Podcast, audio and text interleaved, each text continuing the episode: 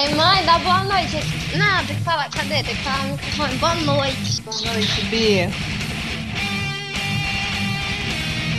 Não, mas aí droga. Droga é igual comida. Podcast. Hehe.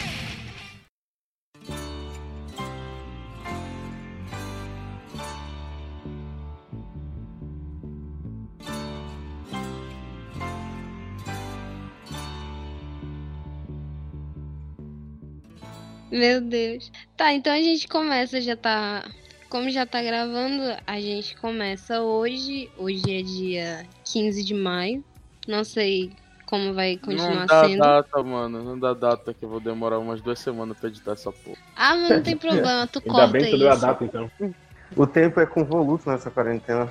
É, ninguém, ninguém liga pra nada na quarentena. E, na verdade, o tempo nem existe na quarentena. A gente tá É publicando aqui.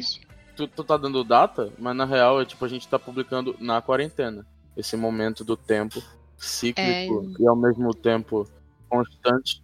Será que a gente vai mesmo anular um ano da nossa vida? Cara, provável. Eu prefiro abandonar um ano do que morrer, né? Inclusive, isso leva a gente pra nossa primeira pauta, que se trata de Midnight Gospel. É, Era meu negócio, meu, eu achei que a gente ia falar de mob. A gente vai, só que aí a gente vai dar uma citada em, em Midnight pra poder incluir unizar na, na conversa, já que tem pouca gente. Vai, vai ser equilibrado. Vai ser Midnight Gospel e Mob Psycho. Eu não assisti Midnight Gospel inteiro, esses dois episódios. E o Elisa não assistiu Mob Psycho. não, mas, então mas é tu ainda isso. tá na vantagem porque tu assistiu pelo menos dois, né? São oito ou dez? Não lembro bem. São oito. Ah, então assisti um quarto de ver. Então, é, Se eu não tivesse acordado, se eu não tivesse acordado 6 horas da tarde, ou 6 horas da noite, não, dava se eu tivesse acordado de manhã, dava até tempo de, de ter visto, né? Só que aí. o tempo é só um conceito. E é isso. Como disse o Pedro, é isso aí mesmo. Daí, daí, nossa, eu tô muito, tô muito morta hoje. Enfim, Porra, Ou eu não. também, cara. Eu tô me sentindo cansado no- no- exatamente. de uma forma muito estranha. Eu tô falando aqui como que. Eu sou Eu, uma eu tô me morta sentindo viva. só emocionalmente todo. É isso, é isso que a quarentena faz com as pessoas, né? Então, vamos lá. A gente começa hoje, Pedro, nosso anfitrião. Jesus não está presente hoje. Jesus se absteve, não sei porquê. Ele deve estar cuidando da fome em algum estado brasileiro, já que a desigualdade faz da gente o sétimo país mais desigual do mundo, mas tá todo mundo carregando para isso, inclusive o ministro da Educação. Mas continuemos. Temos Ivan hoje. Ivan é figurinha nova no, no podcast. Ivan se apresente. Oi, eu sou Ivan. Faz o que da vida? Tava estudando. Gosta de?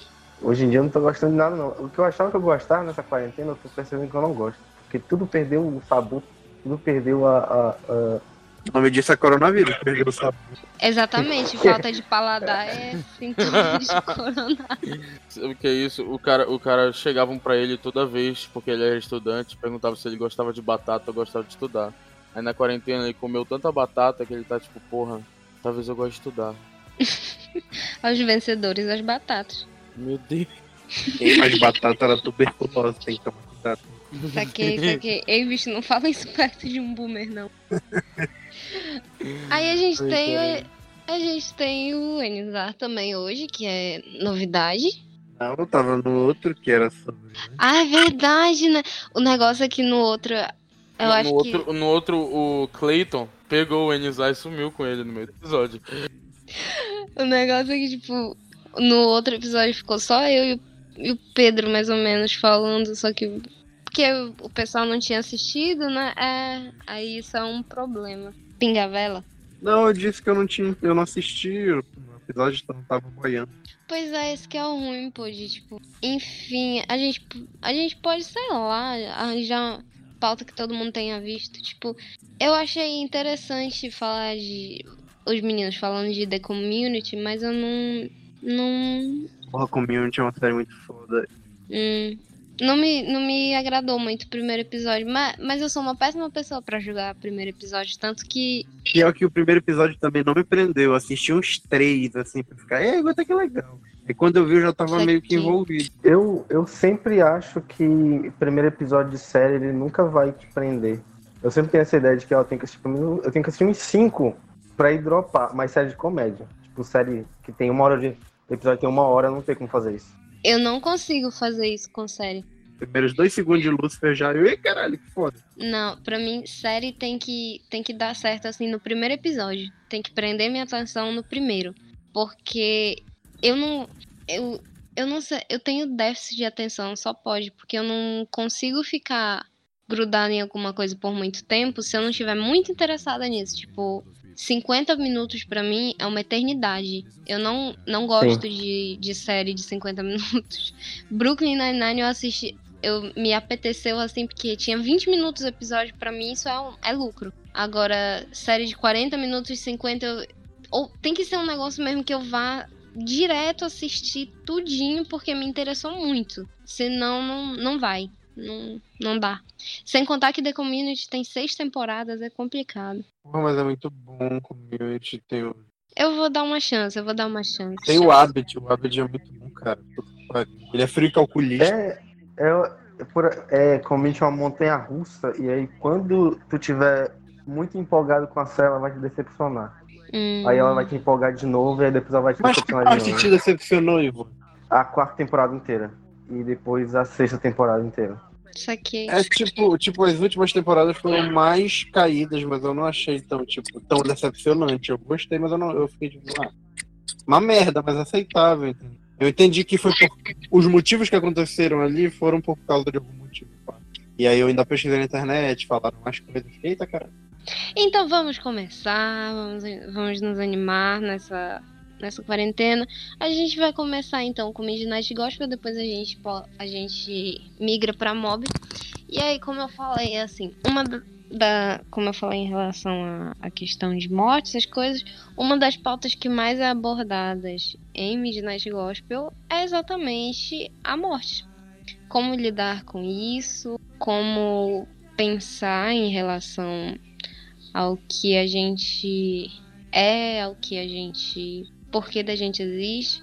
Muita coisa em relação a isso é abordado. E no primeiro episódio, isso não é tão, tão fortemente abordado. O primeiro episódio ele começa cômico. Pra mim, ele começa muito mais. Não, eu digo em relação aos outros, ele começa muito mais cômico. Dissertem. Cara, mas o primeiro episódio começar com uma questão de maconha, tipo. ah, é uma parada muito interessante. O jeito que eles fazem a dinâmica e a animação também, eu acho gente. Interagem assim. Cara, como eu falei pra vocês, tipo, eu tenho um pouquinho de déficit de- atenção. E uma das coisas que me deixou um pouco.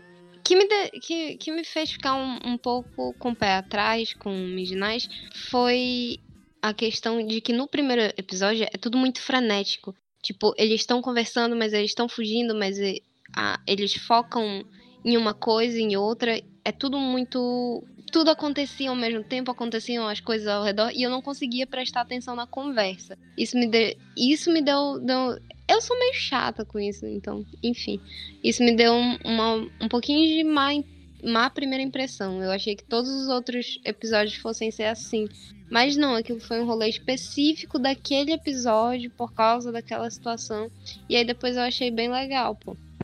O primeiro episódio, eu, eu também, tipo, tava começando, eu tava tipo, velho, o que, que eu tô fazendo? Tipo, eu presto atenção no que eles estão falando, eu presto atenção no que tá acontecendo, não tô conseguindo juntar os dois ao mesmo tempo. E aí teve um momento que eu, eu vou prestar atenção só na conversa, e é tipo como se minha mente tá olhando pro desenho, só que ela se desligou do desenho. E foi isso durante o. eu, eu fiz isso durante os dois episódios que eu assisti. Porque eu tava, se eu for prestar atenção no desenho, eu não vou conseguir prestar atenção na conversa. E a conversa é o foco principal, o assunto, né? Do que eles estão conversando. Sim, sim. E tipo, no primeiro episódio, como, como tu já assistiu, Ivan, então a gente, eu acho que a gente pode debater bem de boa. No primeiro episódio, a pauta que é bem abordada é em relação ao uso ou não de substâncias alucinógenas, o que isso faz, o que será que isso é errado e etc. E eles jogam conceitos de uma forma muito simples, de uma forma muito clara. E eu achei bem bacana, assim, sabe? Até pra quem não tem uma opinião formada sobre o assunto, eu acho que é bem didático até, porque eles estão, porque como a série ela en- envolve um envolve sempre o ponto principal é um diálogo, uma conversa, eu achei bem bacana o jeito como foi abordado, bem simples até. É, o lance da, da- da- das informações ali é sempre. é, porque quando tu para pra analisar, tu percebe que aquilo dali é um podcast. Porque eu- quando eu fui apresentado, foi muito aleatório. Assiste só isso, daí é legal. Vai, tu vai curtir, aí eu, porra, legal. Aí quando que eu fui sacar que aí é o Espaço Cast, e a galera, ele entrevistando a galera, e aí tá rolando uma conversa, realidade simulada, e tu fica, ah, então. Aí, tipo, o cara com, primeiro conversa, depois faz animação. Então é mais tipo pra tu poder ouvir um podcast, acompanhar aquela história, serve muito pra quem não gosta de podcast, entendeu? Não é meu caso, eu adoro ouvir podcast. E é uma questão para quem não gosta de ficar ali parado ouvindo podcast, que quiçá não, não precisa ficar parado necessariamente. Pode lavar uma louça, dirigir um carro, fazer o que você tem que fazer na tua vida, até trabalhar. Então, eles só tiveram um jeito de, de fazer a pessoa ficar parada na frente de uma televisão assistindo o podcast. E sem contar que, basicamente, é é disso que se trata um, podcast. Tipo, tu não vai parar e ficar sentado ouvindo. Ok, que tem, que tem quem faça isso, mas, tipo, um podcast. Por exemplo, eu nunca tinha ouvido um podcast. Inclusive, eu comecei a gravar esse com vocês e nunca. E até agora não tinha ouvido. E aí hoje eu fui ouvir um. E é uma coisa que é realmente isso, sabe? Tipo, é um negócio que tu pode focar. Tu pode até estar focando tua atenção naquilo, mas tu não vai querer ficar só naquilo, tu vai tentar fazer outras coisas. Tanto que enquanto eu tava fazendo faxina, essas coisas eu tava ouvindo o podcast. E eu acho que foi muito mais efetivo do que eu ficar sentada, então quando eu tô deitada, ouvir alguma coisa, porque eu não consigo. Eu só ouço quando eu tenho alguma outra atividade pra fazer e aí eu posso ficar ouvindo enquanto eu faço aquilo. Cara, eu acho que isso não, não é novidade, né? Eu acho que é novidade pra nossa geração porque a gente meio que cagou pra existência do rádio. Mas a galera já fazia isso. É, exatamente. Tipo, as novelas de rádio. Novelas de rádio, a galera sentava e ficava suspirando pro radinho, ouvindo a história. Ah, mas isso aí é, é na, no- na novela de TV que mostra a galera suspirando por radinho. Na real, a pessoa tava fazendo igual a gente faz com o podcast, lavando louça. Ai, desculpa, eu não tenho casa. vivência disso. Minha, minha referência é essa mesmo. Não, a pessoa sentar pra ouvir rádio, a gente faz a mesma coisa que a gente faz, entendeu? Porque, tipo, eu gosto de ouvir podcast, no meu lado particular, eu gosto muito do Nerdcast de RPG, entendeu? Do, do Jovem Nerd e tal. Eu escuto do, do modo, tipo, é o, é o meu ASMR pra dormir. É o meu, é tipo, sabe, eu boto e deixo no volume baixinho lá no fundo, eu fico escutando. É tipo a pessoa que deixa a TV ligada pra, pra dormir mais rápido. Eu escuto podcast pra dormir mais rápido. Entendeu? Pra mim funciona assim, desse. Gente, eu não acredito. Ah, meu Deus. A Erika fez um bordado pra mim da, da Rukia e ela colocou meu nomezinho do lado. Ai, eu tô muito emocionada. Desculpa. Foto. Ai, fã de Bleach. Ah, ai, que bonitinho, meu Deus. Pode continuar. O que eu acho, eu acho que Midnight Gospel é, é, é anzol pra gente desavisada que não sabe que tá ouvindo podcast. Como assim? Ah, cara, Sei eu lá, porque tem discordo. muita, porque tem muita gente que não tá ouvindo podcast, que nunca ouviu podcast, e aí a pessoa não sabe que vai estar ouvindo podcast. Só que na verdade, se ela estiver prestando atenção na conversa, ela vai estar ouvindo podcast. Hum, isso Ah, cara, eu acho, eu acho que é outra coisa, cara. Eu acho que é outra coisa total. Porque são três pessoas conversando e só não parece pra gente, mas. A animação do Pendleton Ward, ela é feita depois. Tipo, o Duncan entrevista as pessoas, né? E o Pendleton vai fazer a animação e tal. Depois eles gravam as paradas mais específicas, tipo, eles, ah, aquele monstro meu olho e tal, mas, tipo, esse é o de menos, saca? Tipo, o Pendleton, ele, ele tá dialogando com aquela parada. A conversa que tá acontecendo. A conversa que tá acontecendo, o Pendleton coloca a animação por cima e meio que tá tendo um terceiro comentário. A conversa já aconteceu, mas o Pendleton meio que tá conversando com eles, fazendo a animação, sabe? E eu, eu acho que tem umas sacadas muito boas, cara, quando ele vai fazer aquelas animações. No primeiro episódio em específico, quando ele pega todo aquele conceito do cara tá matando zumbi e ele ser o presidente, tá matando zumbi, e aí, tipo, tem um parto, e aí chega no final eles viram zumbi, e é um mundo mágico e tem aquela música. Eu acho que dialogou muito bem com a conversa, cara. Quando eles falam sobre tipo, ter uma nova perspectiva, tipo, depois de toda a discussão que eles estão tendo, quando chega ao ponto de ter uma nova perspectiva, tu realmente é jogado dentro daquela parada. Tipo, o resto do mundo te vê como zumbi, mas tu tá lá naquele mundo maravilhoso. E aí chega a galera para te curar lá, tipo, de vacina. E tem uma galera que, tipo, quando a vacina pega neles, eles só morrem. É. Eu acho que é muito bem pensado, não tem nada, tipo, instrumental na animação do. Uhum, ok. Não, é realmente. Eu não tinha pensado, eu não tinha pensar sobre essa, essa parte da, do. Realmente, é, essa perspectiva é muito boa e etc. Tudo orna e tal. Eu acho que assim, o que o que me deixou meio confusa mesmo foi só porque é, como foi tudo muito frenético, tudo muito tudo acontecendo ao mesmo tempo, eu fiquei meio, sei lá. Mas aí depois a série pega um ritmo, tu te na verdade tu te acostuma com esse ritmo e é muito legal. Vale ressaltar que não sei se o, se, o, se o Pedro citou isso, mas o, o cara por trás de Midnight é o mesmo cara por trás de Rick Mori e de The Community. Cara, não. É o Pendleton Ward, que é da Hora da Aventura. É? Não. Não, não, não, não, não. É verdade. O eu confundi, eu confundi. Rick Mori é o mesmo cara, que é o Dan Harmon, mas tu tá falando do, do Midnight Gospel, é o Pendleton Ward. Ele é o animador, na real. Tipo, quem faz todas as paradas é o Duncan, que ele, ele realmente tem um podcast. A parada é feita em formato de podcast. E, tipo, mano, é, a gente vai, se a gente for comentando o resto dos episódios e tal, tipo, tem outras coisas que vale muito a pena destacar. Tipo, aquilo que tu falou de, tipo, ah, um dos temas da série ser a morte, cara, eu acho que é o tema principal. É o tema da série é morte. É ele lidando com a morte da mãe dele porque, spoiler aí pra você não assistir, o último episódio é ele entrevistando a mãe dele. E aquilo foi uma entrevista real e tipo, ela morreu três meses depois, antes da série sair. Caralho, pesado. Cara, aquilo foi. Nossa, eu acho que o. Eu fui assistindo. Eu fui assistindo muito indiferente, sabe? Tipo, os temas até, até que me, me prendiam e tal. Eu assistia os episódios, até tinha um pouco de interesse, mas era aquela coisa muito alheia, sabe? Até que quando chegou no último episódio, a minha cabeça meio que estourou, sabe? Porque toda a questão que foi abordada no último episódio e todo o diálogo deles me impactou de uma forma muito forte. E eu fiquei pensando naquilo depois, e aí eu tive meio que uma mini crise existencial. Eu acho que o último episódio ele, ele fecha assim toda tudo que foi abordado na temporada de uma maneira muito coesa e muito bonita, sabe? Apesar de ser um tema pesado. Sim, eu acho, cara, que se tu assistir de novo, tu vai ter uma mini crise em cada um dos episódios quando tu perceber que todos são sobre a mesma coisa. eu, come, eu comecei a, a, a ter crise na, naquela que ele. Naquele episódio que ele tá com a a mulher da flor? Aquele da rosa. Sobre, sobre, gratidão, né? Que ela sim, atira, sim. ela atira rosa. Uhum.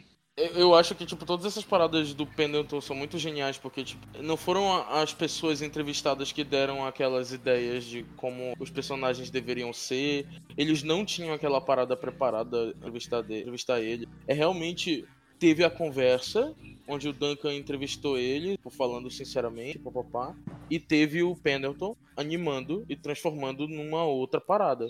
A animação dialoga com a conversa de de uma forma incrível. No segundo episódio, que ela tá falando de como ela lidou com a mortalidade e toda aquela questão de mindful, é, eles estão passando por um moedor de carne industrial. Pô, os palhaços matam lá os rinocerontes para comer ou fazer qualquer outra coisa. Tipo, não mostra eles comendo. Só mostra, tipo, um moedor de carne que passa por, por fases de 30 minutos de episódio, os caras no moedor de carne que vai levando a parada por vários estágios diferentes. E ela falando lá sobre, tipo, mortalidade e etc. E, tipo, eles estão experienciando a mortalidade mais do que nunca. E, cara, esse é um episódio que eu tenho que assistir de novo, porque eu não tinha pegado mais do que isso da animação, saca? Eu sei que tem toda uma treta lá do cara que tá planejando destruir o moedor de carne, ele explode no final, ele acaba criando um. E realmente não parei para prestar atenção nessa parte por conta da série. Mas no terceiro episódio, ele entrevista o Daniel Eccles, né? Que é aquele cara que era ele era um ocultista e ele foi preso naquela época do medo satânico lá nos Estados Unidos, dizendo que ele, ele fazia ritual com pessoas e tal. E, tipo, demorou muito tempo para ele sair do corredor da morte. Tipo, ele disse que encontrou o guru dele dentro da cadeia. E, tipo, ele saiu do corredor da morte, saiu da prisão por causa da magia dele, sabe?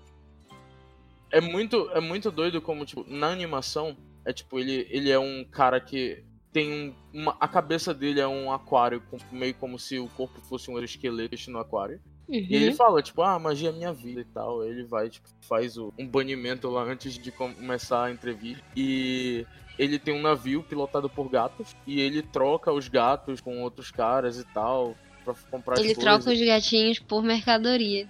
É, e ele tá tentando encontrar a iluminação.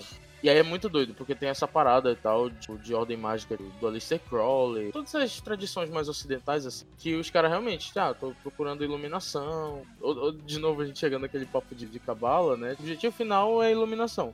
E aí, ele falando sobre todo esse rolê dele, dele tá querendo chegar na iluminação, mas não religioso, saca? Não destruir o próprio ego, encontrar uma coisa maior. Só que chega no final e, tipo, tem uma tem meio que uma crítica. Ele vira ali. aquele negócio gigante. É, porque ele vira um bicho gigante e tal, e tipo, o momento que ele assume a iluminação, que ele vira meio que um cara grandão, ele começa a brigar com outro cara, não, porque tu comeu minha mulher e não sei o que, começa a brigar por uma coisa muito mesquinha, assim. Eu acho que é incrível, cara. É muito, é muito bem feito, na real. Assim, tem o. Se a gente for parar pra pensar, tem o diálogo e tem a história da animação. Que, assim, apesar deles conversarem entre si, são, são, são histórias separadas. Enquanto, enquanto eles estão conversando e enquanto a animação tá rolando, tem. Eu não sei explicar direito. É tipo. É um quadro e outro que se cruzam e se completam. Mas não deixa de ser um quadro e outro. Não sei se tu entendeu o ponto, mas é isso. Eu entendi, mas eu acho que eu discordo disso. Eu acho que a animação ela é um reflexo direto da parada que tá acontecendo. É o Pendleton conversando com, com a entrevista. Uhum. O Pendleton, o animador, conversando com a entrevista. A entrevista aconteceu, o Duncan e o entrevistado, todos aqueles são pessoas reais falando sobre a vida deles, saca? Isso aqui. E quando o Pendleton eh, pega aquelas conversas, ele, caralho, eu vou transformar isso aqui num episódio de série. E ele faz toda a parada lá e depois convida os caras para gravar de novo as partes que precisa gravar para parecer que é a história correndo normal. Uhum. E é muito doido que poucas coisas são cortadas de lá de dentro. Algumas partes eles só adicionam. Fala essa parada aqui porque a gente tá numa animação. Mas pouca coisa é cortada, inclusive quando chamam ele de Duncan e ele corrige, não, aqui é é Clancy. E, tipo, normal, cara. Ele, ele tá cagando pra essa porra. Tipo, ele tá fazendo entrevista normal, sabe? É, eu, eu achei bom, cara. Eu achei cara, bom. a mãe dele chama ele de Duncan o último episódio inteiro. E aí eu fiquei com, uma dúvida, com essa dúvida de, tipo... Nossa, será que eu não prestei atenção o suficiente porque eu achava que o nome dele era Clancy. E aí eu fiquei, nossa, será que eu não prestei atenção e não lembro do nome do personagem principal? Eu assisti tão alheia assim. Aí não. É, aí depois que veio a história lá e etc. Imagina o cara que comeu cogumelo pra assistir essa porra. E caralho, será que Duncan é o verdadeiro dele? o cara achava que ia ficar doidão, ele ficou tristão. A pessoa, a pessoa assistiu o episódio, tipo, os caras conversando enquanto estão sendo moídos e depois da carne ser moída, de ter só um olhinho, a carne moída continua continua falando. E eles continuam dialogando. As pessoas falando, tipo assim, eu vi gente falando, tipo assim, não usar nesse Deus é, é vencedor. Eu não, deve ser horrível. Não é, não é recomendável de jeito nenhum fazer uma foda. Não recomendo fazer Eu não teria coragem. Ah, deve ser legal, sim. Ou então tu vê um arco-írisinho com um cara que tá morrendo e voltando toda hora. Dá pra maratonar essa série noite só. Pois é, e tipo, no final da série, é tipo, eu, eu, por isso que eu, falei no início, não sei se gravo, que era falando, eu não chorei no final. Mas, tipo, eu passei por uma situação muito parecida com a do, personagem, sabe? Que é a questão da mãe, perder a mãe com câncer e tal. Ser uma parada muito rápida, aconteceu em quatro meses, cinco meses situação que foi descoberta, fez cirurgia, não dava mais. Entendeu? Tentou algumas vezes ainda, mas mesmo assim conseguiu. Então tem. Eu, eu tive essa identificação com o personagem nesse quesito. Só que eu não sei o momento que a minha vida tava passando, no momento que eu assisti ali, que me deixou um pouco frio para aquela situação, mas se eu tivesse um pouco mais emocional, assistindo aquele episódio, eu teria chorado bastante. Agora, quando eu paro pra analisar. Uma coisa que eu não sei se é pessoal demais para eu trazer para para nossa pauta, mas assim, tu te lembra quando falando com Nizar diretamente, tu te lembra quando ela faleceu, quando é, assim, tava recente ainda e tal. E aí eu lembro que tipo tu costumava fazer piada em relação a isso, e tu fazia assim, tipo, como se tu fizesse pouco caso, como se tu tivesse bem. E aí assim, sabe? Na minha cabeça, essa era uma forma que tu estava achando de lidar com isso. E na minha cabeça, toda vez que alguém faz isso, tipo, não sei, faz piada, mas também não sei se eu tô certo, não sei se eu tô falando besteira aqui. Tu pode complementar tá depois. Tá totalmente certo. É, o, é o jeito ainda que eu faço para meio lidar com essa situação, entendeu? Utilizar, tipo, é uma válvula de escape. Eu não sei se é uma válvula saudável, mas é uma válvula, entendeu? E é o jeito que eu encarei, tipo, tudo bem, é, é, é uma parada ali que tu tem que lidar que é séria, é a morte, é o sentimento, mas, cara, é, morte faz parte da vida, entendeu? É isso que a série fala muito. Então, tipo, eu fiquei muito triste, passei um tempo, não chorei, mas passou tipo uns dois meses que cai a ficha e aí sente falta e tal, bem. Aí tem essa, tem essa questão, mas, por exemplo, tipo, no dia que ela faleceu, eu meu primo virou para mim e falou: E aí, o que, que a gente faz? Eu falei, cara, eu quero comer uma pizza. E aí eu pedi uma pizza, entendeu? E, e tipo. Cara, eu lembro disso. Foi o meu jeito de encarar a realidade. Né? Foi o meu jeito de encarar o que estava acontecendo ali naquele momento. E tava, tipo, parente vindo aqui em casa, parente chorando e tal. E vizinho vindo aqui, porque ela era muito querida no bairro. Então, é, cada um tem a sua forma de lidar, e a minha eu encontrei lidando assim, pedindo uma pizza, entendeu? Descontrair, eu sabia que ela tava lutando, correndo atrás e tal, se era a hora dela ir mesmo, ela já. Eu não, eu não tô aqui pra prender ninguém. Eu seria egoísta querendo fazer isso, sabe? Então, eu só aceitei a decisão que tinha que ser e não podia fazer muita coisa. Uhum. Essa questão da aceitação é muito.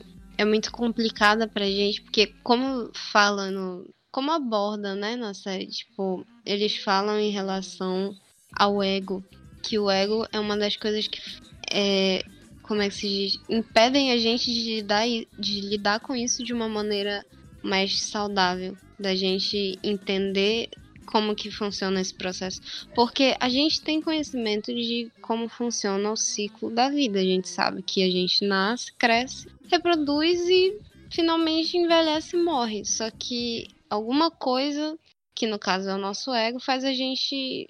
leva a gente a pensar que a gente é de alguma forma especial, quando a gente não é, a gente só faz parte do ciclo. E essa é uma das coisas que é citada na série, e que eu acho muito que é, é muito assim. me impactou de alguma forma, porque eu tenho, eu tenho, eu tenho muito bloqueio em relação a isso. Tipo, todos os dias eu acordo e eu tento lembrar, eu tento frisar na minha cabeça que eu sou jovem, que eu tenho 19 anos, que eu ainda tenho uma vida pela frente. Só que ao mesmo tempo que eu friso isso na minha cabeça, me vem à cabeça que uma hora eu vou ser idosa, eu vou ser debilitada e eu vou lembrar dessa época que eu tô vivendo agora com muita saudade, porque eu vou querer voltar a essa época e eu não vou conseguir. E isso me angustia muito. E é uma coisa que me deixa muito. é uma coisa que me deixa muito. É, não sei explicar. Eu fico muito, muito angustiada com esse tipo de pensamento.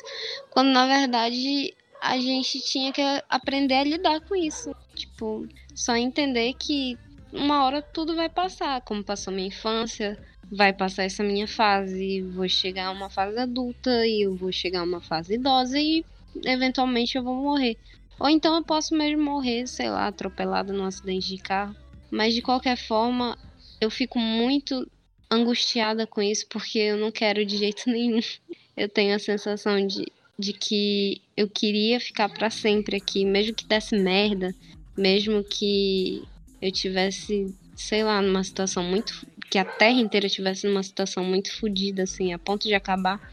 Mesmo assim, eu não queria morrer sabe? E é uma coisa que eu fico pensando muito e eu fico tentando aceitar e lidar com isso, mas querendo ou não, tem a questão de, do ego e etc. que faz a gente ter esse tipo de pensamento. Mas eu não sei, quer dizer, eu não sei a gente, porque eu não sei se vocês têm esse rolê também, mas para a maioria das pessoas é assim, tipo, ninguém quer pensar na hora que vai morrer, sabe? Eu acho que puxando pra série, assim, tipo, é, comentando isso que tu falou sobre, tipo, não querer morrer. Acho que também comentando um pouco do Inizar, acho que eu vou falar primeiro das paradas que o Inizar comentou. Tipo, no, no episódio da morte, que eles falam bastante de tarô e etc. Tipo, falam não, né? Tipo, tem muito. Os arcanos do tarô tudinho no episódio lá, quando eles estão no elevador. Mas o episódio é basicamente aquela conversa sobre como a gente, como a gente lida com a morte de uma forma industrial na sociedade, né? Não pode ver o corpo, tu não pode lidar com aquilo como se fosse uma experiência profunda. E eu lembro, tipo, eu andava muito com a Enizá na época que a mãe. E eu lembro que, tipo, ela morreu. Foi, foi em outra cidade, não foi? Foi, foi em Belém. Tipo, tudo aquilo que ela falou, pensando agora no que tu disse, tipo, meio que lembrei assim, tipo, caralho, tu não teve nem contato com aquilo como uma experiência, saca? Tipo, tu. É claro, tu era. Tu era de menor ainda, eu acho. Tinha como escolher nada, tomar nenhuma decisão, mas. Sei lá, era uma parada que tu tava lidando bem. Eu, eu lembro que na época tu tava lidando bem, tu falou, tipo, ah, ela. Ela já tava tranquila com isso, eu já tava tranquilo com isso, uma hora ia acontecer. Mas parece que na hora que aconteceu foi meio que tipo, não vou lidar com isso, né? Vou, tipo, tratar tratar do jeito que tu tratou, tipo, tentando deixar a coisa mais leve, fazer piada, papapá. Mas é isso, tipo, a parada é tão a parada é tão industrial assim, tipo, levar o corpo morto e é isso, acabou, entendeu? Tipo, caralho. Era uma parada que eu antes, antes de, de ver aquele episódio, acho que eu nunca tinha parado para pensar. Ah, pois é, cara, tipo, eu tive a oportunidade de escolher se eu podia ir lá e ver e, tipo, enterrar minha mãe. Só que eh, eu falei que eu queria, mas não foi, tipo, concedido a mim essa, essa, esse desejo, sabe? Eles falaram, não, melhor tu ficar aqui e tal. E, tipo, eu não tive essa, essa, esse encaro, assim, mesmo eu sabendo que seria ruim, entendeu? Mesmo sabendo que seria uma parada que não seria legal, não seria uma viagem para me divertir e, tipo, não seria uma parada que eu, que eu fosse fazer, tipo, porque eu gosto, e porque, tipo, é uma coisa que eu preciso ver, e aí, tipo, poder olhar e falar, é, meu amigo, é isso aí. Acabou. Então, tipo, eu não tive essa aceitação. E eu não tive muitas perdas na minha vida, entendeu? Foi meu avô quando eu era uma criança, então eu não tenho muito da lembrança daquele sentimento. E a pessoa mais perto que eu perdi, que foi recentemente, foi minha mãe, entendeu? Mas só que eu não tive aquele, aquele encaro da realidade ali na minha frente. Ela, na frente do caixão, então eu meio que não consegui absorver aquilo daquele jeito. Então eu tive outro jeito de, de, de, de filtrar aquilo na minha cabeça. Então o jeito que eu achei foi fazendo essa piada, sabe, brincando, entendeu? Aceitando piada também, porque tipo, era um jeito que eu tinha de encarar, entendeu? E, cara, o sentimento é, é, é, bizarro porque tu não, tu não, tem aquele, aquele negócio do parar pra tu sentir ali naquela. Na realidade, o baque da realidade. Então tu fica meio que. Ah, tu sabe o que aconteceu, mas tu não tem aquele baque, aquela, aquele, aquele encarar, encarar a realidade, a situação, tu enterrar, entendeu? Teu parente, tua mãe, mas tu encarar ali a morte entendeu? Eu não tive essa oportunidade, eu não tive essa, essa, como é que eu digo, essa experiência na minha vida, então mesmo encarando a morte por um jeito mais. Cara, morreu, morreu. Morte faz parte da vida, é assim que o universo funciona. Eu não, eu não encarei aquela realidade, aquela verdade, assim, tipo, é isso, tá vendo? É isso aí. Cara, eu acho que assim, é, a gente vive numa. Num, eu não sei, eu não sei como era antigamente, não tenho conhecimento de pauta para falar sobre rituais funerários, mas assim, a gente vive muito numa correria e a gente meio que. Não, não sei se isso é coisa da minha cabeça, mas tem muito negócio de. Hum, ok, morreu. Mas é isso. A vida não pode parar. A gente fica triste hoje, mas aí amanhã tem que trabalhar e etc. E a gente tem muito um tabu em relação a falar sobre isso. Tanto que, na maioria das vezes, cada um tem que aprender a lidar com isso sozinho. Porque por exemplo, a gente evita que crianças tenham contato com a morte porque a gente não sabe como explicar para elas. Por exemplo, quando a gente fala assim, ah, Deus precisava de. A gente não, quando alguém fala assim, ah, não, se foi porque Deus precisava de um anjinho no céu ou coisa do tipo, a gente não tá tratando isso com. A gente não tá explicando do que se trata. A gente só tá tentando amenizar o que aconteceu, sendo que a, nenhuma dimensão do que aconteceu a, a criança tá entendendo. E aí cresce e a gente evita falar sobre isso e enfim, sabe, a gente não toca no assunto. É um assunto que a gente sempre deixa muito alheio e quando a gente tem que lidar com isso, a gente acaba tendo que aprender a lidar com isso muito sozinho. Cara, uh, eu acho que é, dá pra até pra trazer pra realidade da pandemia aqui, tipo, não sei se vocês viram aquela notícia, tipo, que uma. Acho que foi até o Ivan que compartilhou. Uma família não acreditou que o, o parente tinha morrido de Covid, aí foi abrir o caixão foram todos contaminados. Acho que isso é um exemplo meio extremo, mas o que tá acontecendo na real é que, tipo, se morrer alguém, tu não vai lá olhar o caixão. É perigoso, saca? Tipo, morreu longe, é um negócio. É uma realidade que, tipo, a gente já, já via ela negada, e agora ela está sendo negada não por uma questão de, nossa, uma, uma indústria fazer a morte, na real, por segurança, saca? E eu acho que o impacto ainda é sentido mesmo assim. Tipo, só que agora parece que a, pessoa não tá naquela de tipo, ah, é o jeito que a coisa é. Parece que a gente tá se permitindo sentir a realidade. Sentir a realidade de se alguém morrer, tu não vai experienciar aquela coisa do mesmo jeito. Tu não vai experienciar aquela coisa de forma profunda. Tu vai ter que deixar a coisa lá longe pela tua segurança e das outras pessoas ao teu redor, sabe? Cara, sendo sincero, tipo, já morreu gente na minha família, não sei. Eu não vou ter essa experiência. Talvez muita gente é, esteja tendo ela, por ter perdido de próximo. Cara,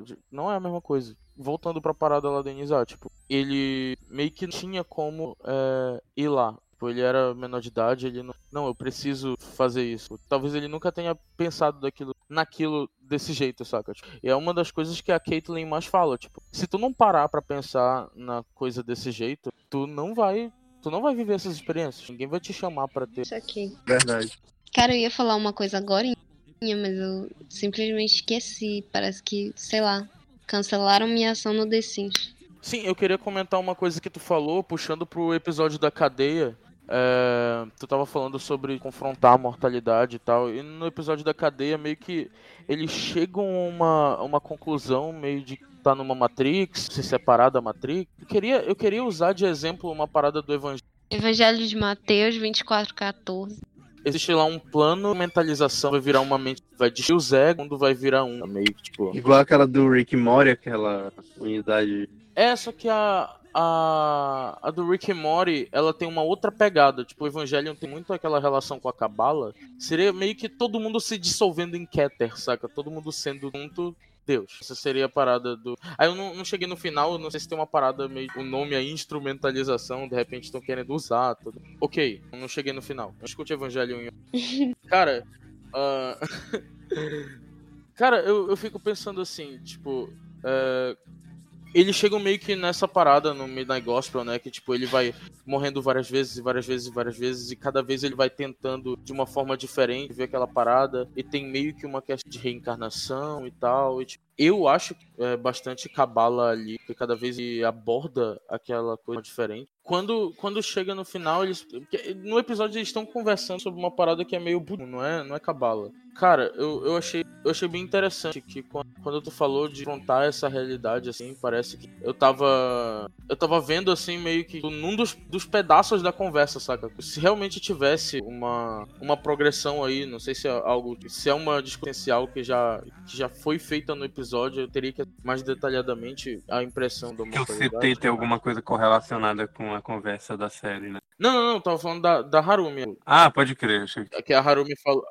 Não, não, não, não, não era a parada que tu tava falando. Era que a Harumi tava falando, ela tava é, tendo essa parada de questionar a mortalidade e tal. Isso daí eu citei algumas coisas que foi falado, que foi falado em um dos episódios, mas eu não lembro qual. Mas basicamente foi um, foi, foi meio que um monólogo meu de, de umas crises que me batem de vez em quando. Exato, porque total eu tenho muito isso, entendeu? Questão de de tu pegar, parar pra pensar assim, tipo, caralho, daqui a um tempo. É tipo quando tu olha pra uma criança e tu fala, porra, que época boa, que eu só, sei lá, via desenho e fazia dever de casa. Tipo, hoje tu tem que pagar os boletos e tu tem que sobreviver a uma pandemia. Então, tem essa, essa, essa coisa já desde cedo. Então, tipo, com o tempo só vai intensificar essa volta. Por exemplo, teve um acidente aqui perto da minha casa, tipo, a 100 metros, entendeu? Aí morreu uma pessoa. E aí, tipo, é um lugar que eu passo todo dia ali. Podia ser eu, entendeu? Por exemplo, hoje mesmo, ela foi um acidente de moto. Eu vinha de bicicleta, entendeu? Eu passei pelo mesmo lugar onde a mulher tava, vi o sangue lá, entendeu?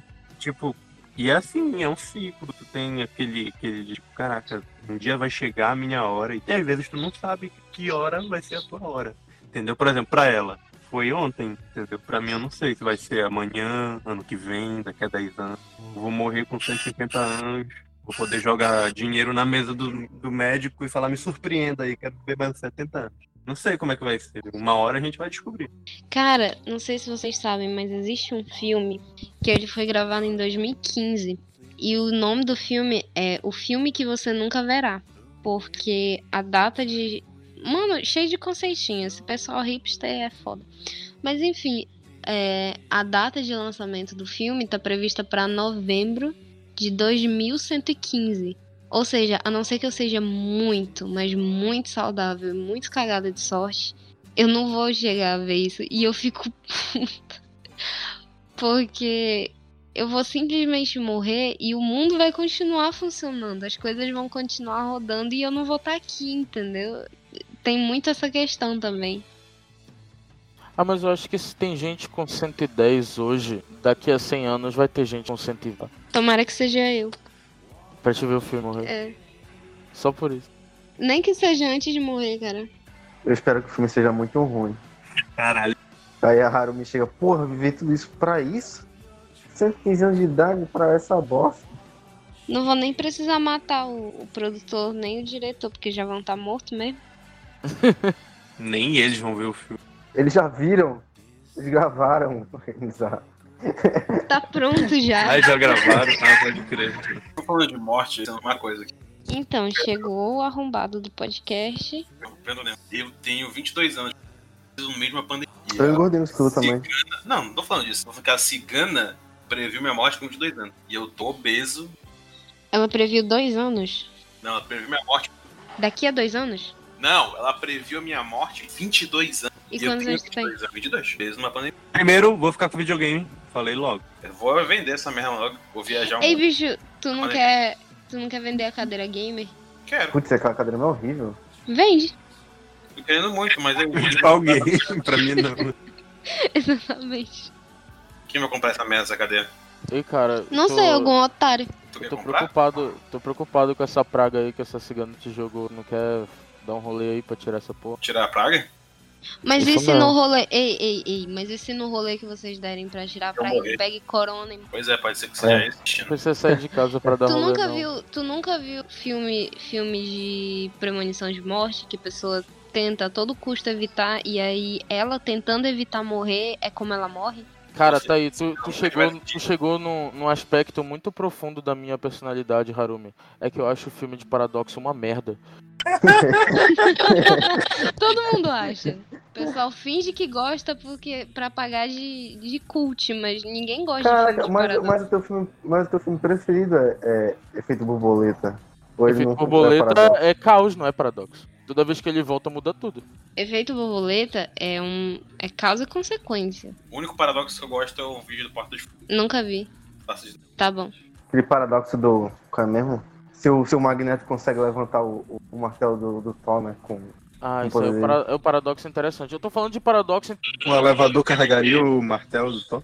cara, Sim, paradoxo. porque Paradoxo em filme de viagem no tempo, eu acho uma merda, porque, tipo, é toda uma forçação de roteiro muito escrota pra chegar aquilo.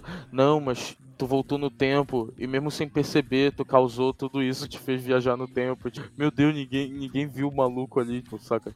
Não, mas e se, se a história corresse numa. Assim, a linha temporal fosse uma linha reta e, tipo, a história fosse assim: olha, tu vai morrer com tantos anos, e aí durante a tua vida tu tenta não morrer, e aí tu morre porque tu tentou não morrer. Cara, cara, só tem um filme de paradoxo que presta, e é aquele filme que tu não pode dizer que é filme de paradoxo, senão tu estraga o filme. Qual?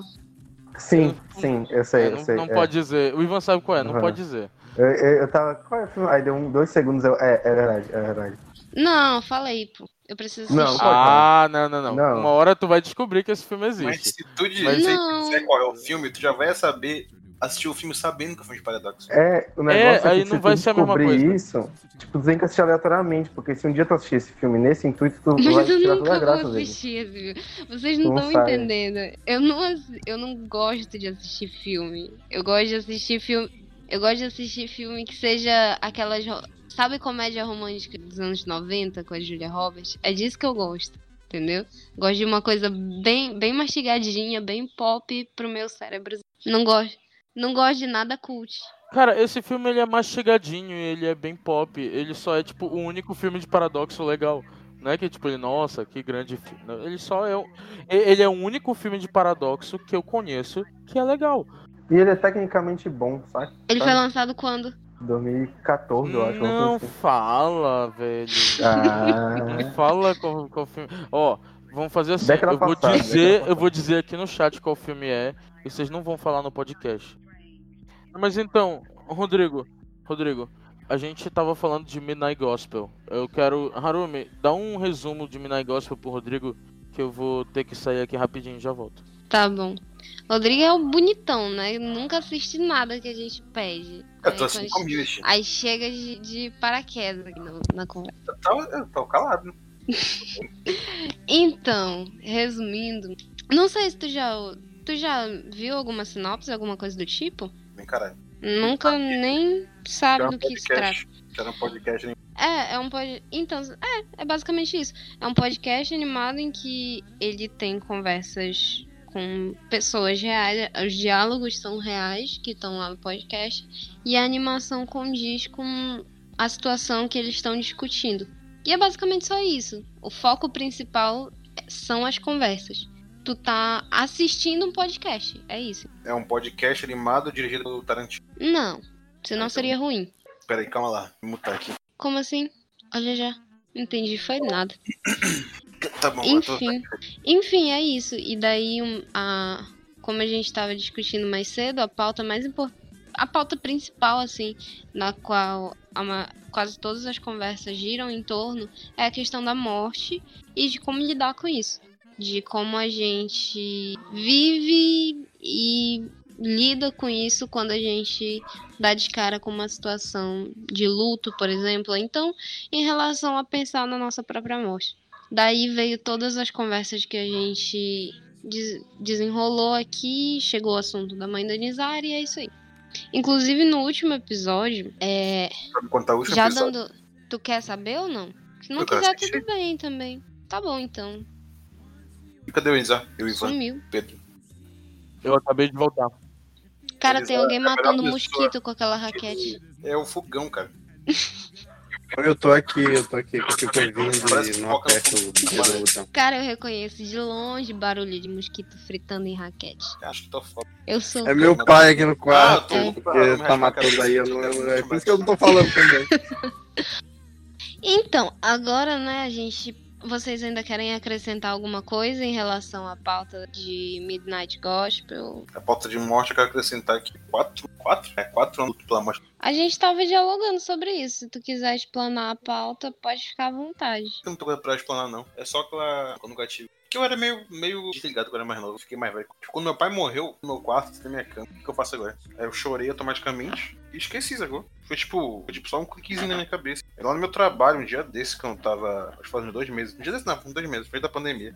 Antes da pandemia chegar no Brasil e fuder todo mundo. Tipo, eu tava no trabalho conversando comigo e tava, tipo, falando uma porrada de coisa lá sobre. Ah, que eu fui pai, eu tava tocando bateria com meu pai, não sei o que. Uhum. Eu fiquei. E na época, e na época lá, tipo, era, era início agora, tava, tava uma discussão idiota, isso era o Atlas falando e, tipo, eu tava meio preocupado, eu não tinha aproveitado o que eu podia ter aproveitado. Tipo, o pai dele ele trabalha, tem medo de fechar a loja, esse tipo de coisa. E, tipo, fiquei. Sei lá, eu, eu senti mais por ele, mas foi bem. Eu acho que o sentimento de empatia ficou muito aflorado nesses últimos dias. Nessa, nesse período agora nosso, assim. Tanto na questão de. Tanto na questão positiva quanto na, na questão negativa. Tipo, gente que era, já era assim, um pouco empático, Eu Tá acho pior. que reforçou muito mais isso. Essa questão de pensar no outro, essa questão de pensar que eu posso prejudicar alguém se eu for irresponsável. E na questão negativa também isso é muito real. Tipo, quem já, quem já não ligava pra isso piorou, porque na situação atual é irresponsável com consciência disso e não tá nem aí, sabe? Eu vi aquele postzinho lá da, do cara falando assim: ah, se a gente usa máscara e a máscara de proteção, e não, tipo assim, eles obrigam a gente a usar máscara, mas também querem que a gente, a gente precisa usar, a gente vai estar usando a máscara e a máscara protege, porque a gente precisa fechar as coisas. E eu fico pensando, tipo, mano, eu não acredito que essa pessoa tem um pensamento. Eu acredito que ela simplesmente quer justificar qualquer bosta? Porque, tipo, ela não tá Ah, ligando. mano, mano, mas é isso, é isso, porque isso não é uma. Tipo, essa frase em específico que tu falou, isso não é uma coisa que saiu da cabeça de uma pessoa aleatória que tava tentando justificar a pandemia. Isso tá sendo divulgado em massa. Se for olhar os bots no Twitter, eles estão comentando isso direto. Se tu for olhar. É, cara que, tipo, mandam muita coisa, tipo, em massa no WhatsApp, eles estão falando isso aí. Tipo, é uma frase que tá circulando aí, que tipo, eles viram essa frase como uma uma, uma, uma lógica furada para que vai vender bem, entendeu? Por isso que eles estão falando isso. Ah, mas se a máscara protege, é... por que, que a gente tem que fechar? E se a gente vai ter que fechar, ah, porque você usa máscara? Aí, tipo, tem uma outra parada, inclusive, que eles estavam falando. É, é mais. Tem mais uma frase aí. É, esse tipo de parada que eu penso assim, tipo, um discurso, não sai qualquer tipo de lógica, porque não tem lógica de qualquer merda. Só que, tipo, esse argumento realmente não tá pouco ligando pra porra. Porque, tipo, 10 segundos de pensamento entende a lógica da máscara. Não é importante, só é importante esse pessoal aqui de merda. Tipo, qual é a palavra que chama, velho? Esse tipo de. Desinformação. É, desinformação. Pra poder gerar com. alimentar discussão sem lógica. Porra, mano, por que tá fazendo. Qual sentido uma porra dessa? A gente tá quase no início de junho aqui, devia na época que a falava, de como é pra gente estar, sei lá, mano, em descendência já, se preparando pra, sei lá, daqui um mês, abrir tal normal. Voltar normal entre aspas, né? Não vai voltar normal. Pelo menos voltar sacou? A gente tá em uma ascendência completa ainda, mano. A gente não tem visão, tem porra nenhuma, a gente tá só fudido. Coisa que mais me deixou puto foi, tipo, quando o filho da puta do Bolsonaro pegou o Paulo Guedes debaixo do levou no STF pra falar, abre essa porra aí. E tipo, mano, o filho da puta não tinha um plano de, de ação, cara. O arrombado, ele quer abrir tudo sem pensar em porra nenhuma. E eu não consigo assimilar as pessoas aceitando. Porque, tipo, não o vírus não vai pegar só em, sei lá, em esquerdista, gay, viado e, sei lá, as, as- as minorias que eles tanto, tanto odeiam. O vírus vai pegar em todo mundo, cara. Vai pegar na tua mãe, no teu pai, na tua família inteira. Que porra que tu quer fazer essa merda, mano? Tua cabeça tá dentro do teu cu assim, cara. Eu realmente fico muito chocado, mano. Que gente, tipo, gente em situação extremamente fodida, cara. Abertamente. Caralho, mano, a realidade tá do teu lado, mano. Como é que tu não sabe, velho? Aí é que tá. É que é nesse ponto, sabe, Rodrigo? Que tipo assim, pra gente, a gente que olha desse ponto, desse ponto de vista, a gente que tem esse ponto de partida e a gente tem esse entendimento, essa visão, pra gente é muito óbvio, pra gente é muito claro e pra gente é muito absurdo essa situação toda. Mas pra essas pessoas não, entende?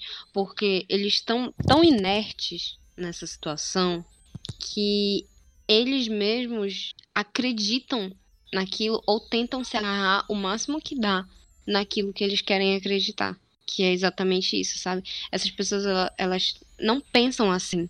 Elas não têm esse senso empático de, de pensar, se eu for pra rua, eu posso trazer pra dentro de casa. Não, essas pessoas, elas se acham acima disso. Elas acham que não vai acontecer com elas, porque se não aconteceu até agora, se tá tudo bem até agora, então quer dizer que não tem um risco real, entendeu? Tipo, na cabeça dessas pessoas funciona mais ou menos assim.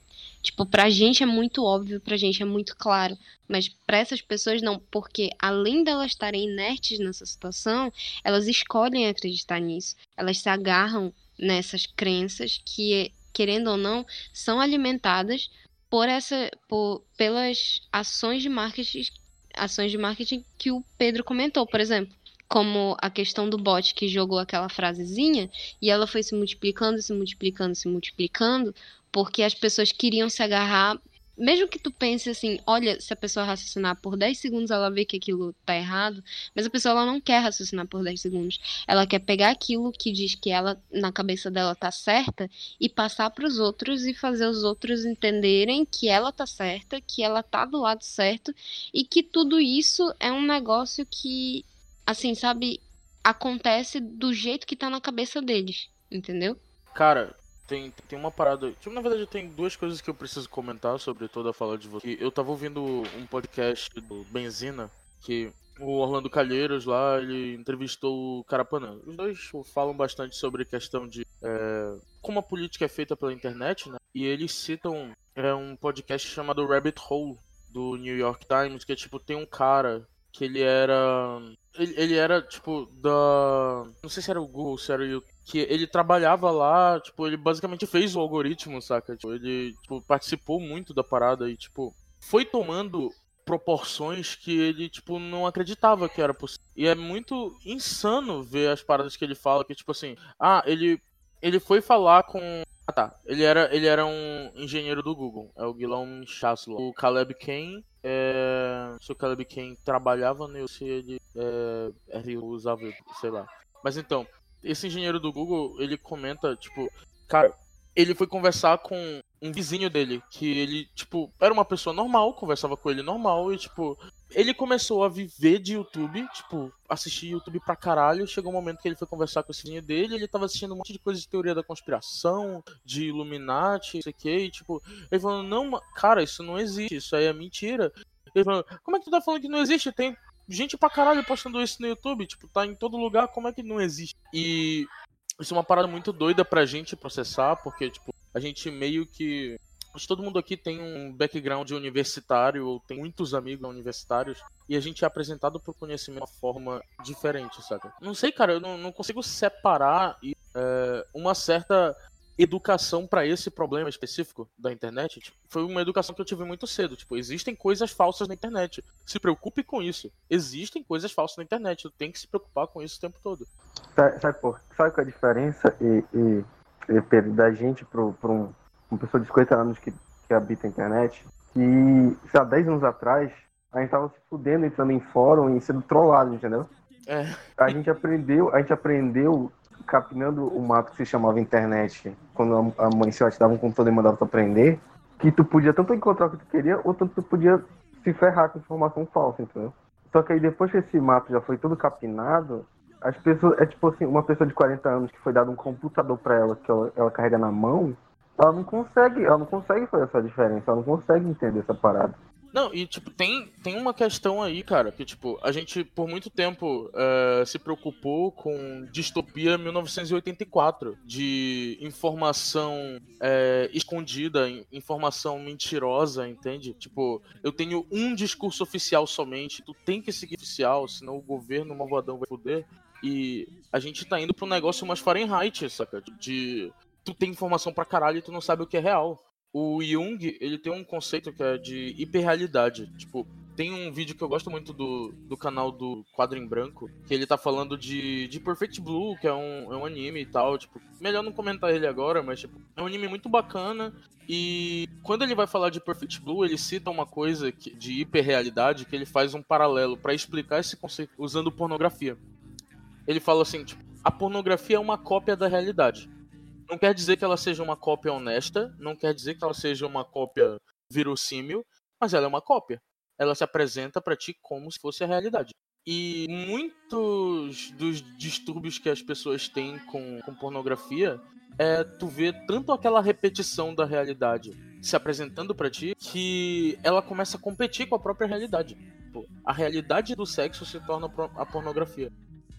E é basicamente isso que rolou com aquele vizinho do, desse engenheiro do Google, saca? Tipo, existe uma cópia da realidade que tá se repetindo tantas vezes e ele assistiu tanto, tanto no YouTube, tipo, aquilo compete com a realidade para ele, porque o que é a realidade? Como é que ele acessa essa realidade? Tipo, ele vai acessar essa realidade num livro acadêmico que ele vai ter que fazer todo um processo complicado para ler?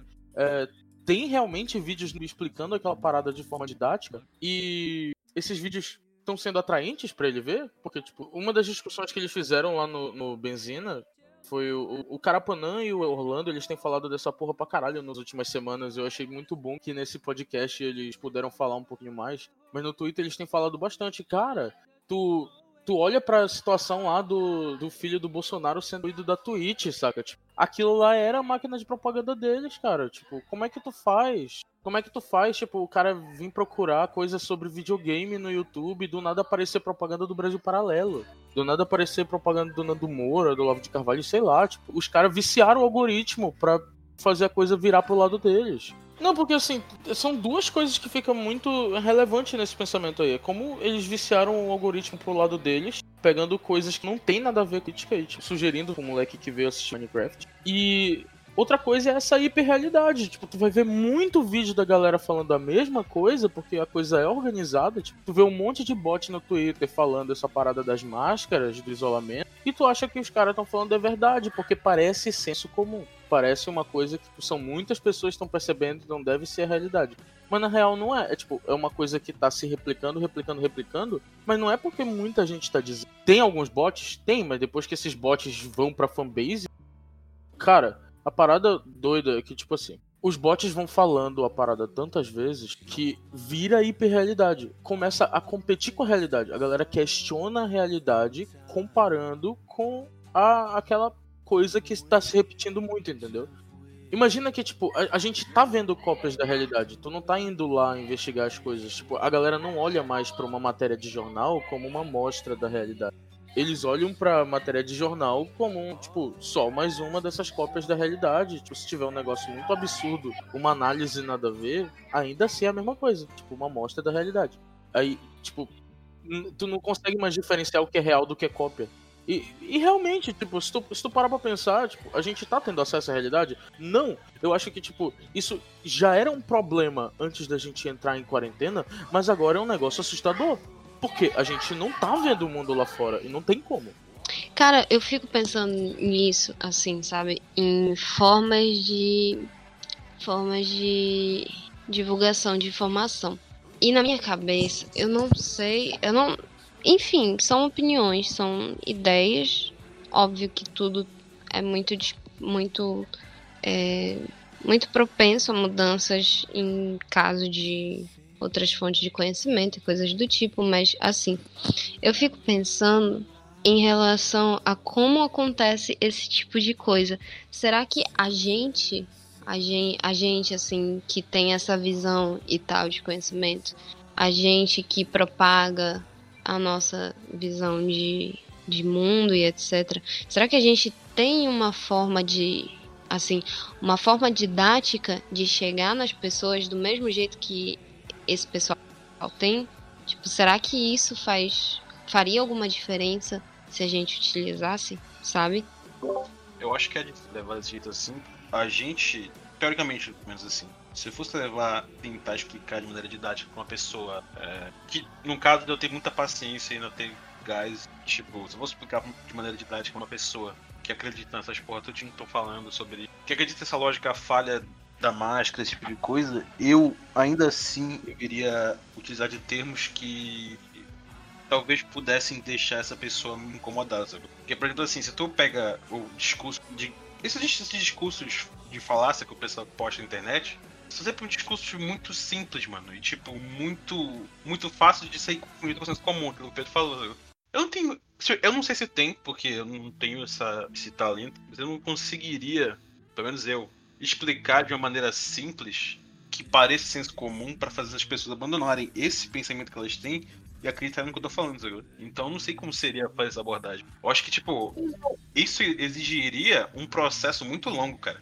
E eu não sei se esse processo longo com certas pessoas de uma certa idade já ainda caberia fazer, sacou? Por isso que eu fico tão nervoso com esse tipo de coisa, porque, sei lá, mano, não é uma opinião que muda fácil, não é uma opinião relevante, é uma parada muito complexa e muito perigosa.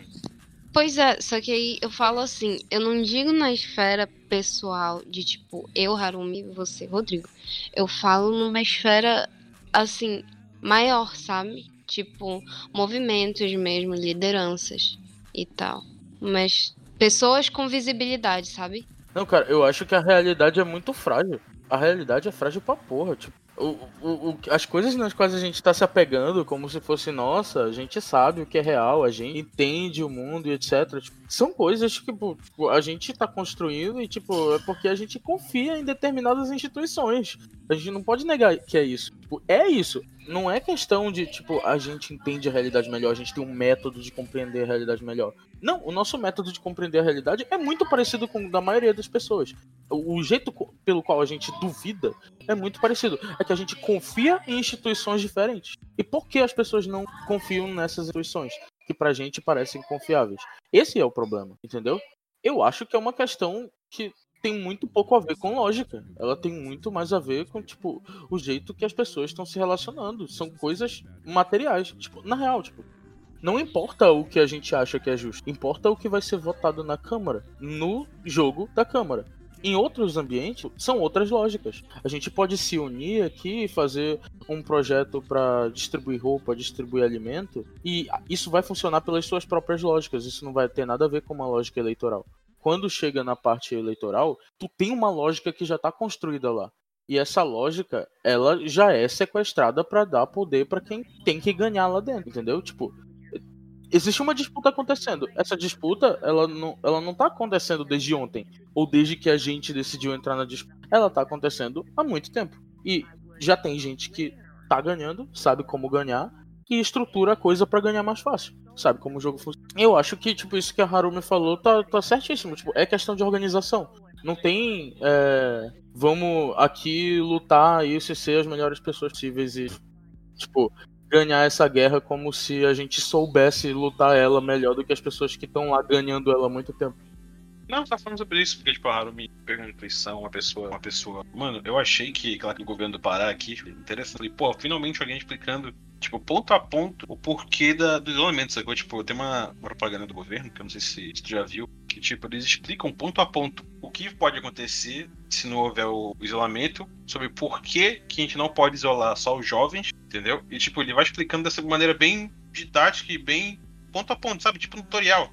Eu achei, porra, foi bem simples. Só que, tipo, eu vi, eu vi os comentários de gente da minha própria família sobre essa propaganda e eu fiquei meio perplexo, sacou? Porque, tipo, mano, eu, eu, eu não conseguia compreender nem de onde vinha a lógica daquela crítica. Porque, tipo, aquilo mesmo que, que essa pessoa criticou foi abordado de maneira clara no vídeo. Então, por isso que eu fico perdido, eu não sei se existe uma, uma possibilidade de, sei lá, fazer uma em massa. Por causa dessa parada mesmo que tu falou, tipo, tem muito pouco a ver com lógica isso, mano. Tipo, tem a ver com, posso dizer, ego também, porque, porra, velho, ego é uma parada que, que fode bastante. Mas ainda assim, velho, eu tenho eu tenho bem pouca esperança, realmente. Essa, essa é a realidade. Na minha cabeça, meio que já joguei a toalha, mano. Tentando só sobreviver o máximo que eu posso. Eu tenho muito essa parada de, do Gramsci, tipo, pessimismo na análise, mas otimismo na ação. Porque é, cara, o mundo é uma merda mesmo, mano. Jogar toalha vai ficar mais merda ainda, tipo, não vai ficar a mesma coisa. Não tô falando de jogar toalha, tipo, ah, vou parar de jogar colônia. Só jogar toalha, não sei, tipo, mano, pessimismo na, na análise, mesmo na ação. Tipo, eu faço tudo que eu posso pra melhorar. Só que se não melhorar também, eu não tenho expectativas. né? Eu meio que já tô preparado pro pior. É basicamente o que eu, que eu tenho aqui agora. Não entendi. Eu falo de otimismo na ação mesmo, tipo, imagina que se a gente achar que tudo que a gente faz não vai dar em nada, não vai mudar nada, é, a gente vai acabar não fazendo nada. Aquela parada, né? Ah, a utopia tá lá no horizonte. A utopia é uma mulher que tá lá no horizonte caminhando na praia e toda vez que eu dou um passo, ela dá mais um passo e eu nunca vou alcançar. Mas ela serve pra isso, pra caminhar, pra te caminhar.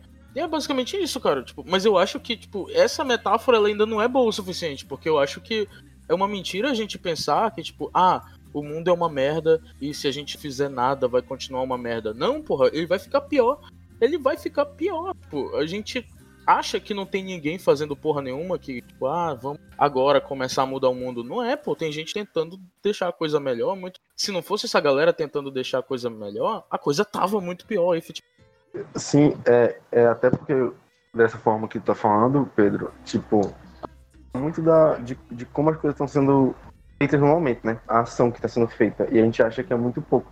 Só que, tipo assim, de vez em quando tu vê que, tipo assim, os poucos deputados de oposição, eles conseguem fazer um, um pouco de pressão para derrubar as canetadas que o Bolsonaro faz de vez em quando, não tem? Sim. Tipo, e essa é a ação que a gente tá vendo eles fazendo.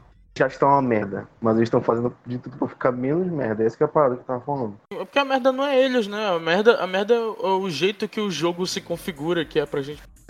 Sabe o que é isso aí, velho? Da Seul já tinha falado. Nova ordem mundial. Ursal. Você tava vendo, na moral. Nossa seleção ia ser tão forte.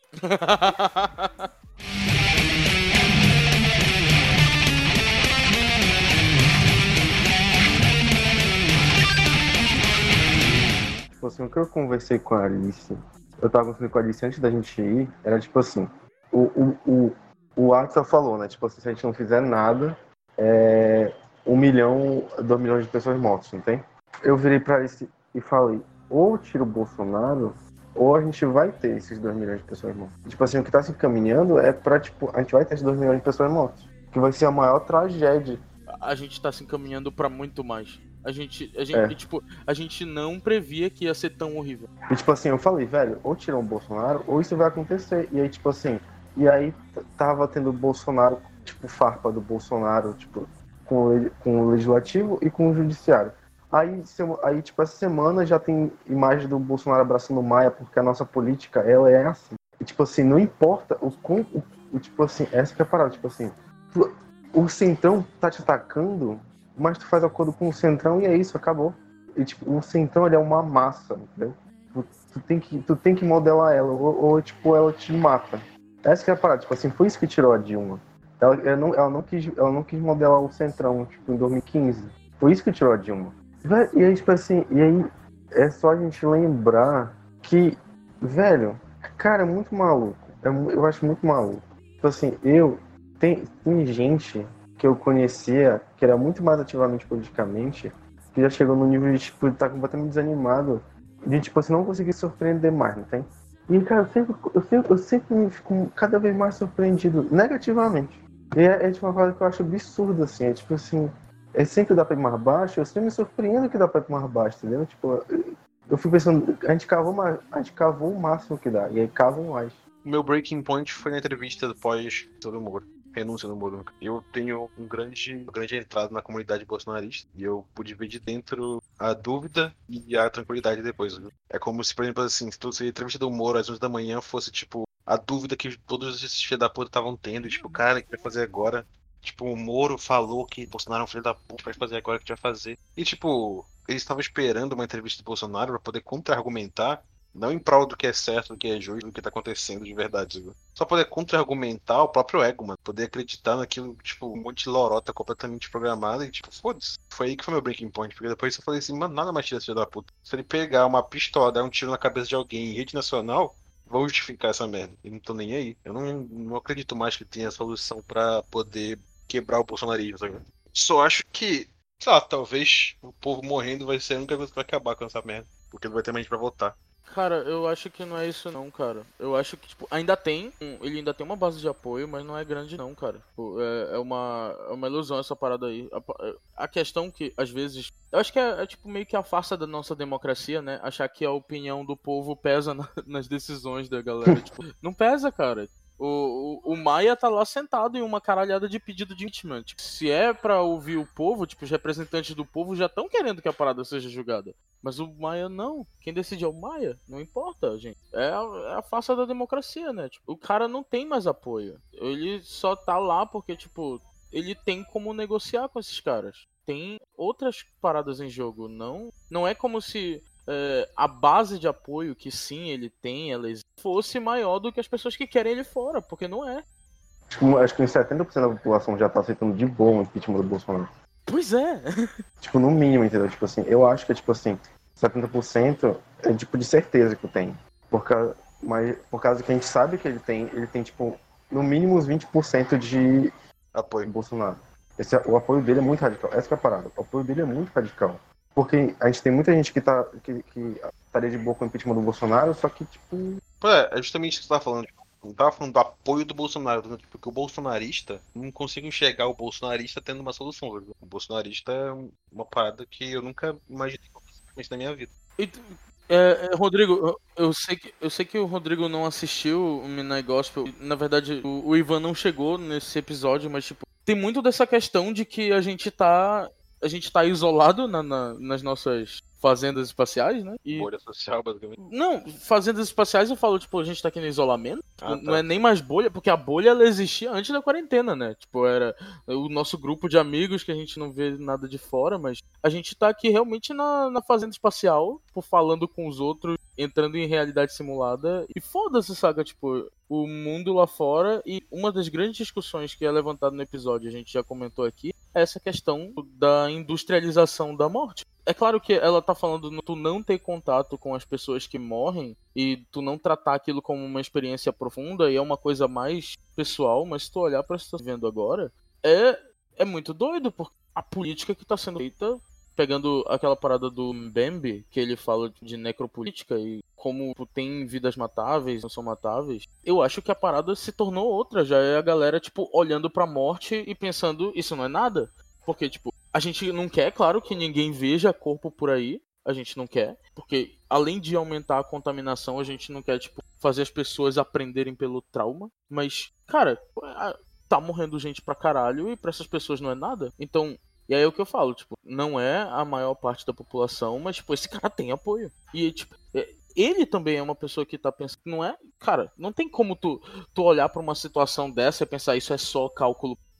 Chega um ponto é que, tipo, é uma, é uma pessoa que olha para isso como um número, tipo, ela não tá tendo contato com a morte. Pois é, esse é o bagulho mais sinistro. Olha, rapidinho, só pra, assim, reforçar uma coisa que vocês estavam falando ainda agora é, sobre ele tá, sobre a gente tá tão alheio à realidade que tipo eles estão agindo assim, enfim, tomando atitudes e a gente tá alheio a isso porque a gente tá preso dentro de casa e etc. É, não sei se vocês ficaram sabendo, mas tem uma MP que é a 910, eu acho, que ela então estão tentando aprovar essa MP na surdina assim, na maciota. E ela é uma MP que basicamente ela regulariza desmatamento e grilagem em áreas de reserva florestal. E também de grandes áreas, de vários hectares aqui na Amazônia. E para vocês terem uma noção, ninguém está falando sobre isso. E quando e quando eu falo ninguém, não é tipo, nossa, não tem ninguém no mundo falando sobre isso. Óbvio que tem gente, ativistas e etc., falando sobre, mas ninguém tá dando atenção. Tipo, pode até tá tendo uma divulgação a respeito disso, mas tá todo mundo muito alheio. Então, assim, esse é um momento que tá sendo muito complicado, porque o que eles quiserem, o que ele quiser tá fazendo assim na surdina em relação a prejudicar a gente ou em relação a priorizar interesses privados, ele está fazendo e ele está fazendo rápido e ele está conseguindo. Porque daqui a pouco essa MP vai ser aprovada e o número de e o tamanho da área desmatada que a gente vai ter não vai ser brincadeira. E o pior disso é que transforma terras da União em terras privadas. É como se fosse uma grande legalização da grilagem mesmo. Então, não sei se vocês entendem até que ponto a gente tá fudido, mas tá complicado. Ô Harumi, te falar uma parada especificamente sobre isso. Tipo, eu trabalhei por muito, muito tempo na, na promotoria agrária daqui. Cara, tipo, grilagem sempre foi regra aqui. Quando tu olha pra. Quando tu olha pra uma, pra uma MP desse, nesse sentido, tipo, quando tu fala, ah, estão fazendo na surdina, é, é, muito doido tu pensar nisso, né? Porque, tipo, pra quem importa, que é, tipo, a galera que vai mover ação contra isso, a galera que, tipo, vai se preocupar em como bloquear isso juridicamente, não tá sendo feito na surdina. Todo mundo tá prestando atenção pra essa merda, não. Ela tá sendo feita na surdina pro público. E é uma das coisas que, tipo, eu, eu olho e, tipo, fico realmente pistola com o jeito que a nossa entre aspas, democracia funciona, né? Porque, tipo, a opinião do público não vai importar de verdade. No máximo, a, a opinião do público vai importar para não votar nos caras que aprovaram esse projeto na Câmara, entendeu? No máximo, é isso que vai importar. Porque ser, ser inconstitucional já é. Só que ser inconstitucional não quer dizer que não vai passar. Ser injusto não quer dizer que não vai passar. Porque no final, quem bate o martelo é a galera do STF. Tu não sabe quais acordos eles estão maquinando lá. Não é como se tivesse um meio de controle das coisas que o STF faz. Não tem. Tu pode fazer um malabarismo do caralho para fazer uma coisa que, tipo, seria injusta, seria ilegal, seria fora da consonância da Constituição, mas tu encontrou uma justificativa juridicamente plausível, usou a linguagem e o método adequado, e é isso que vai rolar. Entendeu? Tipo, é muito mais uma questão de, de vontade do que. Sabe, a gente vê como a gente, assim, assistindo como funciona todo esse, esse sistema e todo esse esquema e etc. A gente se sente muito impotente, né, em relação a isso. Eu, pelo menos, me sinto muito impotente porque eu sinto que as minhas ações não causam impacto quase nulo em relação ao que acontece. Mas aí é aquele rolê que tu falou, tipo, a gente não fazendo nada tá contribuindo para ter um, uma situação pior. Só que às vezes é difícil, porque a gente se, se pega olhando a situação e olhando de um jeito que parece que não tem saída. É aquela questão, né? Os caras vão puxar a brasa pra sardinha deles. Se a gente não puxar a brasa de volta, se a gente só pensar, nossa, que merda eles puxarem a brasa pra sardinha deles, saca? Nota de repúdio. Ah, a, a gente não vai comer sardinha. Ou vai comer crua. E vamos pegar a sardinha. Entendeu? Tipo, às vezes a gente pensa que é isso, a gente não vai fazer nada e a gente não vai comer sardinha assada, a gente vai comer sardinha crua. Mas tu não fez nada, eles foram lá e pegaram a sardinha também. Tipo, é basicamente isso. Ficou sem nenhum sashimizinho. É. Mas aí é isso, né? Não tem muita coisa que se fazer. E aí, cara. Não, é, é aí que eu assim, discordo, voltando- tem sim. Pode falar. Não, assim, tipo, todo mundo tem meios pelo qual se organizar. Tipo, isso vai muito do que tu faz da vida. Às vezes a gente pensa, ah, vamos se organizar, assim, tipo, se tu não tem ideia do que fazer pra te se organizar, política, cara. Política tá aí, tipo, se junta no, no- se junta no partido, no movimento social, foda-se. Tu tá organizado é o que vai fazer tu fazer alguma coisa. É isso. Tipo, tu tá sem ideia, tu não sabe o que fazer. Tem gente lá dentro do, da juventude PT que vai saber o que fazer. Tem gente lá dentro da juventude sol que vai saber o que fazer.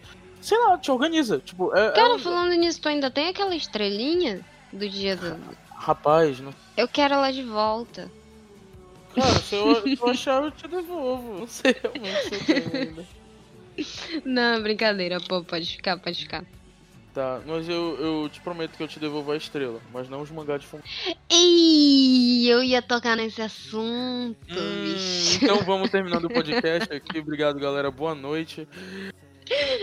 Ei, bicho, faz isso comigo não. Mas enfim. Então, eu não, eu só não te gente- devolvo porque eu comprei o resto da coleção. Droga. Cara, que ódio. Não, mas tudo bem, sabe por quê? Porque de qualquer jeito eu ia, me- eu ia ter que me livrar deles. Eu era muito nova, a mamãe mandava em mim de qualquer jeito. Se eu não me livrasse, ela ia se livrar. Então, pelo menos que tá com alguém que cuide. Do quê? Ela me deu os quatro primeiros mangá de fumo. Cara, Ah, eu ganhei, eu ganhei uma porrada de mangá quando eu voltei de Maringá. Tipo, eu fui visitar minha família lá e tipo, como como é família de japonês, essas coisas, minhas primas quando eram mais novas, elas eram super otaquinhas. Tipo, agora elas nem ligam mais, mas tipo, na, na época que tinham, sei lá, seus 15, 16, elas tinham um monte de coisa. Aí, como elas não ligam mais, elas me deram. Quando eu cheguei aqui, eu cheguei com uma porrada de mangá e action figure de Sakura Card Captor. Só que onde aí a, Maringá? e a mamãe não, não gostou muito não. Porque, né, religioso, aquele negócio de mangá é coisa do demônio. Aí ela mandou eu me livrar. Só que aí, se, ela não, se eu não me livrasse, ela ia jogar fora. Aí eu dei os mangás de Fullmetal pro Pedro. E o resto do- dos mangás eu doei pra biblioteca lá do IFPA. Deve estar lá. Pelo menos ela não te exorcizou. Ela achou um mangá de Ono Exorcista. Ela ficou muito puta esses dias, mano. Falando ela leu logo o título. A ONU é. Não, é Blue Exorcista. Aí ela. Exorcismo? Bicho! Ai, ai. Mas exorcismo é do bem, quem faz até exorcismo é do hoje. bem. a- É, Bicho, pô. até hoje eu fico com o cu na mão, olha.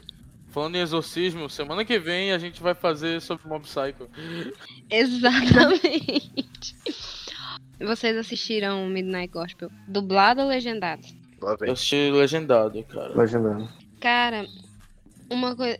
Eu, eu comecei a assistir legendado, só que aí depois, eu acho que no terceiro ou quarto episódio, eu coloquei ele dublado. E a dublagem dele ele é, é muito boa, cara. Muito, muito boa. Essa, essa imagem que o Enizal mandou aqui, dessa cena. Nossa, essa cena me deixa fina. Não, mas então, cara, eu. Na real, quando é em japonês, eu até assisto dublado, eu gosto. Se der, se vocês quiserem assistir dublado, vale muito a pena. Tipo, é muito legal. Uma galera no Magicando que eu vi comentando que, tipo, é legal tu assistir dublado, porque às vezes eles estão falando uma parada que, se tu não for muito fluente, tu não vai conseguir acompanhar a caralha que eles estão falando e a caralha da animação. Que é, tipo, é muito apoteótico. Saquei, saquei. E, tipo, a, vo a voz da, da mãe dele na dublagem é tão doce. Ah, eu amo, eu amo essa dubladora. É Eu muito acho que bom, vou assistir dublado, cara. Eu tô curioso. Assiste pelo menos o último episódio e não, dublado. porque assim, eu tô, eu tô com vontade de assistir de novo. Acho que assistir dublado vai ser uma Assiste. boa experiência. Assiste. É muito bom, tipo. É, a, a conversa. Não sei, cara, não sei explicar, mas eu, eu achei muito, muito, muito bom.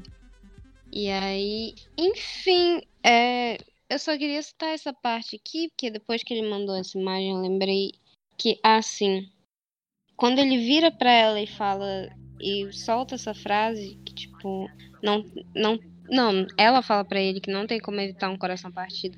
E ele pergunta o que é que eu faço quando eu sofrer. Ela fala pra ele chorar, o que é uma coisa tão óbvia. Mas a gente, não sei, eu acho que a gente prende algumas coisas que a gente mesmo, às, às vezes a gente mesmo não se permite sofrer. Que aí é quando eu lembro do, do caso do Enizar, por exemplo, que tipo, Eu acho, eu acho meio desleal a gente falar disso que não tá aqui. cadê ele? Ele caiu faz tempo. Ah, então cancela, corta essa parte. Tá.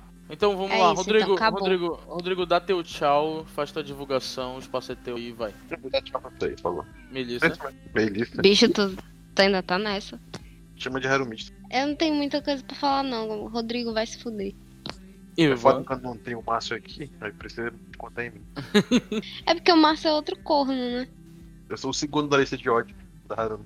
Na verdade, tu é o primeiro. Ele só te passa às vezes porque. por problemas. Enfim, foda-se. Dois arrombados. Vai, Ivan. Pode dar rede social, dar teu tchau, a vender teu pão. É Ivan Lupe no Twitter, hein? Entendendo por que Não, mas Ivan. não. Não Hã? é? Não, é não. E Deixa a o menino, deixa o menino falar, Harumi. Harumi sempre é assim. Pela gente não morro. Nossa, é aí então, sou o Pedro. Eu acho que. Eu não lembro se eu falei meu nessa gravação, mas vai ser igual o último episódio de Midnight Gospel. Eu tava todo no final falando. Não, meu nome é Rodrigues. Enfim, terminamos aqui essa parada. Espero que tenha ficado da hora. Falou. Muito bom, tchau.